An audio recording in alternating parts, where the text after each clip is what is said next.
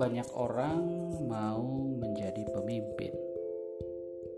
pemimpin yang notabene memiliki image seorang yang berkuasa, seorang yang punya kekuatan, seorang yang bisa melakukan apapun yang dia mau. Pemimpin adalah orang yang mungkin bisa melakukan apapun yang dia mau.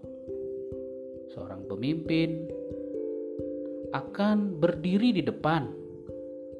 Seorang pemimpin adalah orang yang paling awal mengalami sesuatu dalam suatu organisasi. Itulah pemimpin yang biasa kita tahu. Bagaimana dengan Anda? Apa itu pemimpin?